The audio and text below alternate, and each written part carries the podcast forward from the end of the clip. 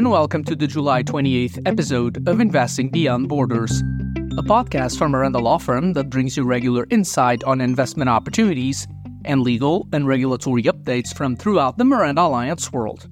This week, we bring you news on the energy sector in Angola and Cameroon, mining in the DRC and Mozambique, approval of the Timor Leste Ninth Constitutional Government Program, and other major developments in our jurisdictions. Sit back, relax, and enjoy investing beyond borders. Joana, over to you. We start this week's episode with news on two developments in which Miranda is proud to have been involved.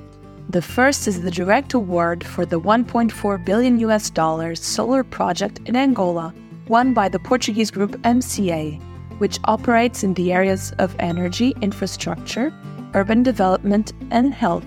The company, which is being advised by Miranda, will build 48 solar mini grids with battery electricity storage in a project estimated to benefit about 1 million Angolans. This is not MCA's first renewable energy project in Angola. The group, in partnership with Sun Africa, was involved in the construction of the photovoltaic parks located in Biópio and Baía Farta in the province of Benguela, inaugurated in July last year, among many others. In total, the projects executed by the MCA Group in Angola are valued at over 2 billion US dollars spread over about 20 projects. A Miranda Alliance team was also instrumental in the completion of the $335 million financial package for the construction of the Cabinda refinery. The refinery is being developed by GEMCorp Holdings Limited in partnership with Sonangol and is worth 473 million US dollars. It is being financed in 138 million US dollars with resources already made available by its shareholders and in 335 million US dollars in the project financing format, made available by a banking syndicate that includes the African Export Import Bank, the Africa Finance Corporation, and a set of international and local financial institutions. The newly approved credit line covers the first phase of construction, which will allow the processing of 30,000 barrels of crude oil per day. Subsequently, the project's second phase will add another 30,000 barrels per day, bringing the total refining capacity to 60,000 barrels per day.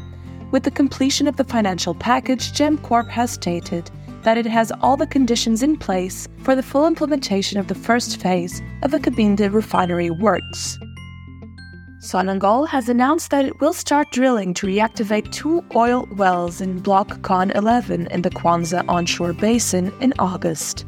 These assets have the potential to contribute to the growth of production operated by the company, raising it from 2.0 to 10% of the total of the Angolan oil industry. The Tobias field, where the block is located, was discovered in 1961 with an initial volume of 94.3 million barrels and operated until 1996, when it was abandoned with 28.95 million barrels produced, with the remaining 65.35 million barrels. Azule Energy, the independent joint venture combining BP and ENI's businesses in Angola, announced the signing of an agreement with Afentra for the sale of the participating interest in blocks 305 and 305A in the shallow waters of the lower Congo Basin.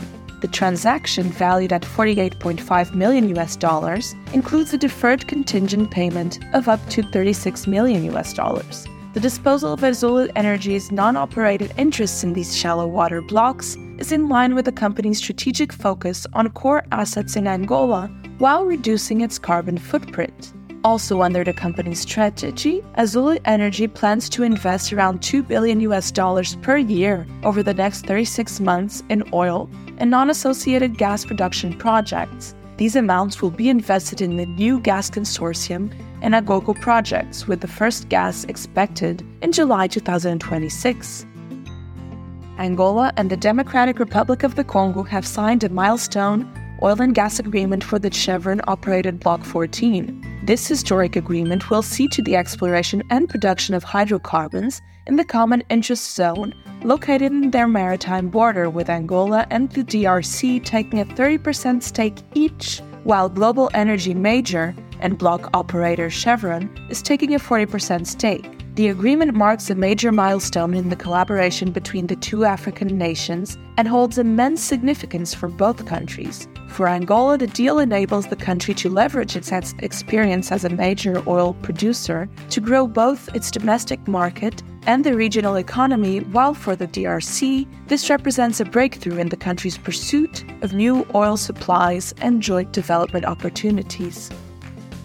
Democratic Republic of the Congo struck another major deal. The country's national mining corporation Sakima and the United Arab Emirates signed a 1.9 billion US dollars contract to develop at least four mines in the eastern regions of South Kivu and Maniema. The Congolese parastatal has mining concessions containing tin, tantalum, tungsten, and gold. However, no details on which minerals were covered by the deal were given. The new deal comes after the DRC signed a 25 year contract in December with UAE firm Primera Group over export rights for some artisanal mined ores. In Cameroon, the government announced that Nachtigal Dam, currently under construction in Cameroon's central region, will be fully operational in September 2024, thus being able to deliver its full 420 megawatts capacity from that date. According to the project timetable, the power plant's other six units will be progressively operational over the course of 2024 to reach commercial operation of the facility in September 2024. By this date, all generating capacity will have been installed and operational. The plant will provide 420 megawatts of power, enabling an annual electricity production of around 2,970 gigawatts to be fed into the southern interconnected grid. In Cote d'Ivoire, oilfield services provider Petrofac has been awarded a facilities management contract by CNR International, under which it will deliver integrated services for the offshore Espoir Ivoirien FPSO vessel. The multi million pound contract will span an initial three year period. The vessel had been sold to CNR International by BW Offshore in June this year for 20 million US dollars, and the transition process should be finalized by the end of the month. The governments of Equatorial Guinea and Nigeria have expressed interest in the joint development of the regional oil and gas sector, with the countries looking at formalizing a partnership to support investment, regional employment, and trade, with the establishment of a joint logistics base and the deployment of indigenous capacities across countries.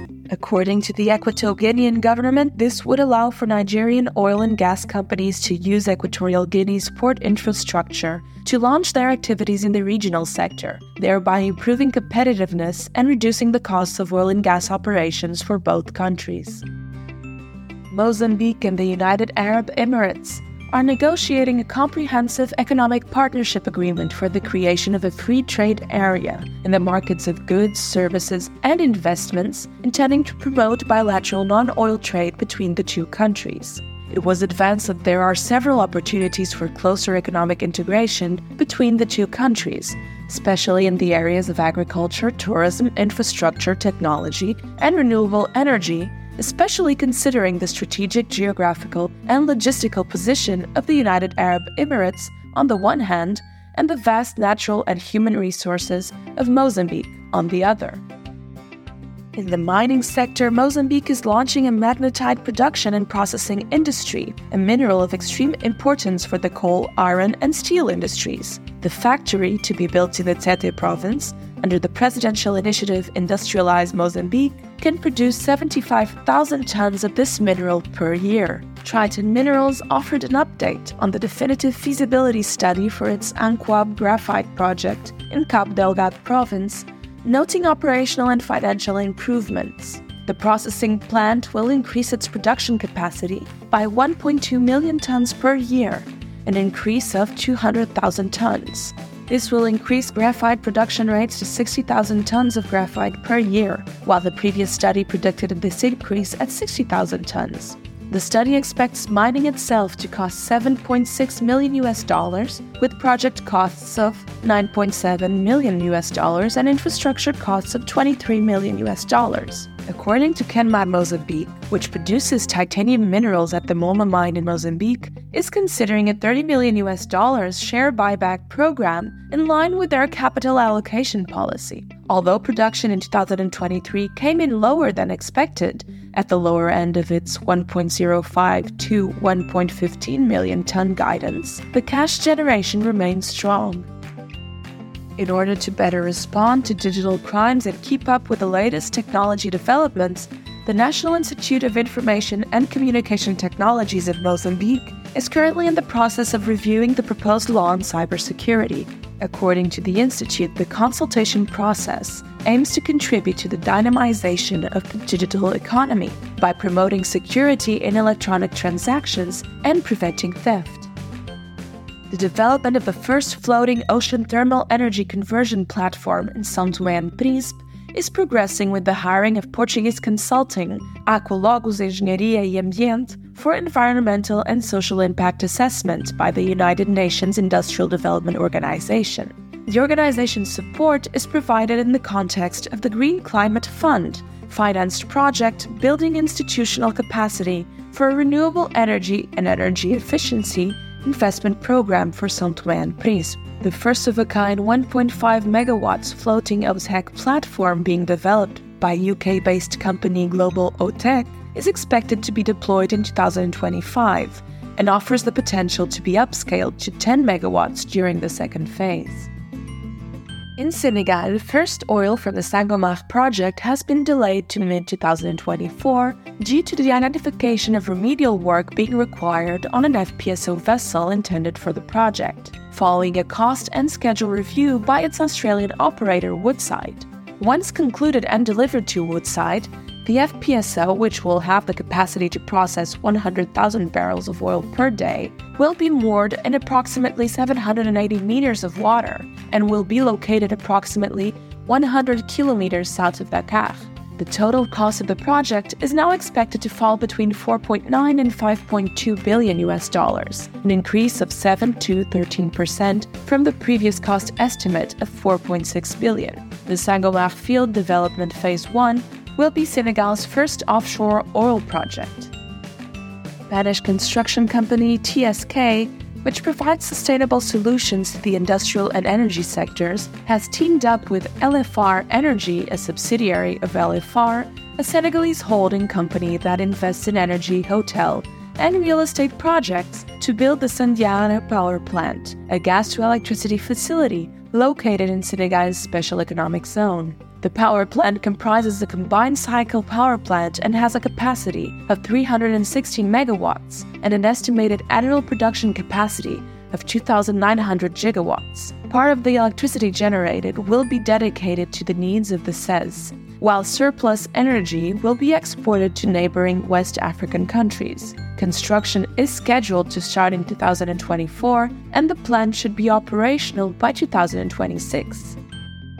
Timor Leste welcomed Portuguese Prime Minister Antonio Costa this week, his first official visit to the Asian nation and the first by a foreign head of government since the new Timorese executive took office on 3 July. The visit will deepen bilateral relations between the two countries, particularly in the economic domain, as well as the domain of the Portuguese language, mobility, sustainable development, and responses to global challenges.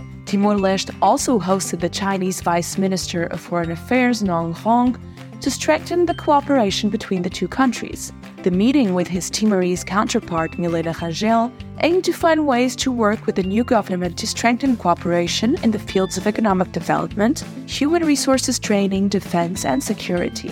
In order to strengthen diplomatic relations between the two countries, as well as to reiterate the commitment to support Timor Leste to become a full member of the Association of Southeast Asian Nations, Singapore's Minister of Foreign Affairs, Vivian Balakrishnan, also met with the President of the Republic, José Ramos. The head of state also met with the director of the Asian Development Bank, Stefania Dia, to discuss the importance of cooperation in various fields, from the country's accession to ASEAN to the sustainability of infrastructure, from water supply to the development of agriculture. The National Parliament of Timor Leste unanimously approved the program of the ninth constitutional government. During the debate on the government's program, Prime Minister Gusmão highlighted the need to invest in road infrastructure and water supply. According to the head of government, the Government Infrastructure Development Program includes the repair of damaged roads, with a particular emphasis on those connecting the administrative ports to the municipal capitals. Xanana Gusmão also announced the creation of a Renewable Natural Resources Office to implement projects that contribute to meeting some of the population's needs.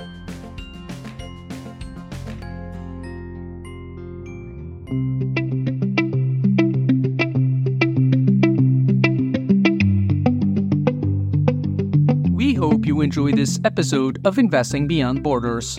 We will be suspending our podcast over the next month as we move into the summer holiday season, returning in September with more developments in the Miranda Alliance world.